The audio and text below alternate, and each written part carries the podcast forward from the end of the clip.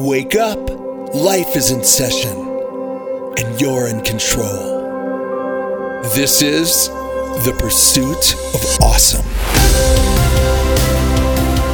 The podcast that gives you the jolt you'll need to seize the day, to live a life you're proud of. And here's your host, Charlie Harary. Okay, good morning, everybody. Hope everybody is well. Happy Monday for those that are joining us live. Thanks so much for joining us on the Boost. so great to be with you yet again. We've been talking about this concept of perspective, macro. Thinking big, realizing that if I'm working in the wrong direction, what am I doing? Right? If the ladder's on the wrong wall, then even if I climb it, I'm going in the wrong direction. And if I don't think through what la- what wall I put my ladder on, and I keep on working, what's the I, I end up not producing so many of us spend so many hours of our lives working, but we're not producing. We're not moving forward. Perspective, being macro. This is very much connected to the upcoming holiday coming up. The holiday is Passover. It's coming up in one week. Just as a public service announcement, we will not have a show next week, the whole week, but we'll be returning the following week. And I'm sure as you'll see, Passover will be very much connected to this week's theme. A, because it's on my mind, and I try to be just straight. It's on my mind, I want to share it. But B, because it has within it an enormous amount of wisdom about the stuff that we're talking about. We don't have holidays because we commemorate what took place thousands of years ago just because. It's not how we roll. If we're doing something, it's relevant today. So somehow the story of Egypt and the Jews getting out is relevant today. Freedom. Freedom is not a concept that is based on geography. There are people that are sitting in mansions and they are enslaved. Freedom is a, it's also obviously physical, but it is also emotional and mental and spiritual. And so when we think through freedom and we think through what it takes to be free those are concepts that are within the Passover theme, and those are concepts that we're talking about right now. So this is a unique week of overlap. You know, we were talking last week about this idea of perspective, gaining perspective, seeing. You know, it's amazing if you see the story of Passover. You know, we have this maybe one of the most famous rituals, the famous customs. And again, if you're Jewish, I'm sure you know about it. If you don't, I'm sure you've heard about it. Even if you're not Jewish, I'm sure you've heard about it because this is a now turned. It has gone to popular culture. Even the concept of a Passover seder, the concept of sitting around the table and talking about the Exodus, leaving Egypt. Well, if you would ask yourself, when was the seder, first ever seder? When do you think it would be? Right? If I would ask you on a test, right when was the first ever Seder? My guess you would say is the year after they left, right? It's the anniversary of leaving, right? The year after. You get married, you open up the book. Well, back then, I don't do it now, but you know, I got married. They had they gave you like this massive, you know, that massive wedding book. Do they do those anymore? I don't know. I don't think they do. I I I, I would wonder if now you get, you know, what I'm talking about those big, heavy books that's supposed to go on your coffee table. I don't think they do those anymore. But you know, you look back. I can't believe the day. You know, I can't believe how much weight I gained.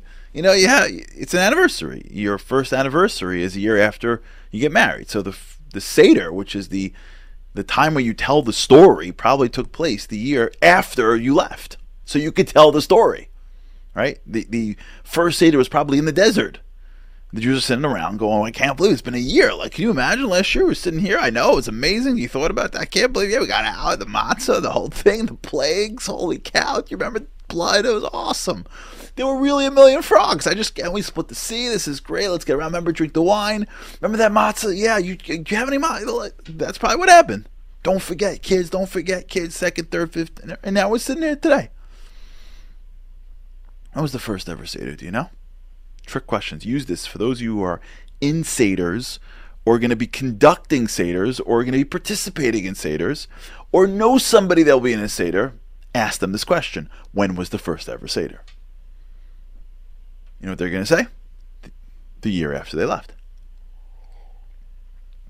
Unless they know the answer, because that's not when the first Seder was. You know when the first Seder was? The night before they left. That's right. The night before they left, they had a Seder commemorating leaving. That makes sense? Imagine first anniversary party the night before the wedding. That's weird. That's what it was. The night before they left, they sat around, they leaned, they ate matzah. They ate matzah. Remember, the story of matzah was we couldn't bake the bread when we left. Well, the night before they left, they ate matzah. How is that ever the first? What's up?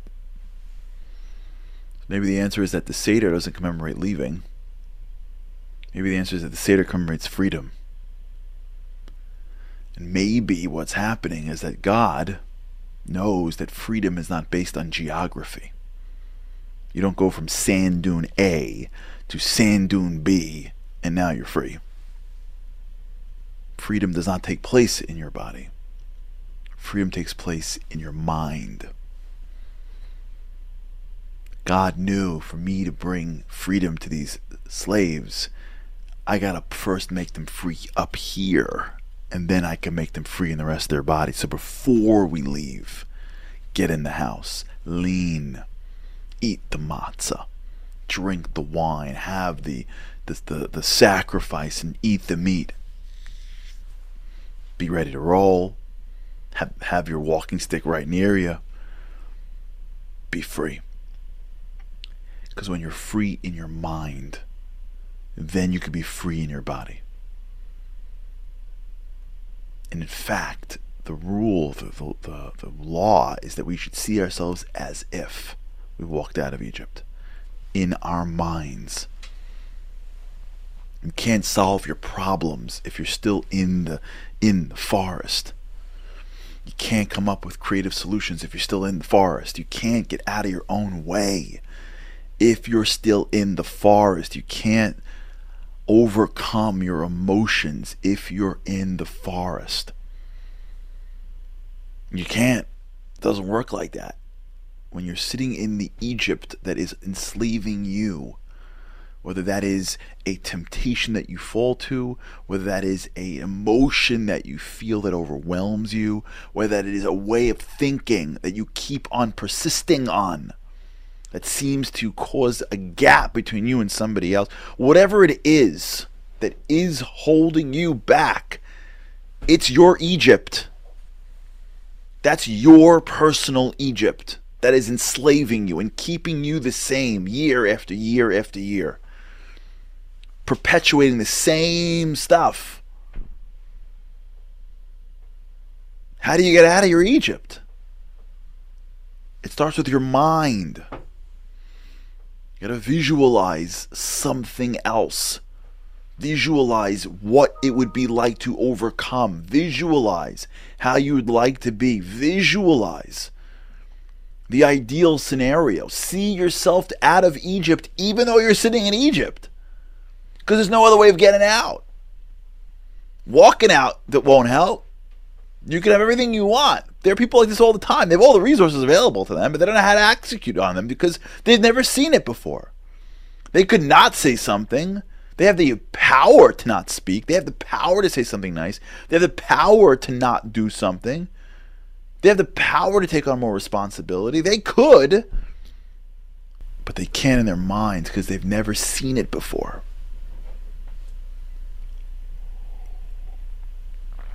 Want to be something, see something. See it first. And when you see it, see the freedom, taste the freedom. The world around you could be going crazy, but you taste that freedom, you're beginning the path of freedom. That's how you leave Egypt. And Egypt still exists. It's just in our each of our lives. All right, we'll talk about it. All right, everybody, have a great day. Thanks for listening to The Pursuit of Awesome. Don't forget to rate, review, and subscribe to Momentum's podcasts on Apple, Spotify, or wherever you get your podcasts. Join Charlie again for more insights on living an awesome life by tuning into the live webinar every weekday morning or by listening to this podcast at your leisure. To sponsor, contact podcasts at momentumunlimited.org. You're listening to a Momentum podcast. For unlimited inspiration, wisdom, and empowerment, visit MomentumUnlimited.org.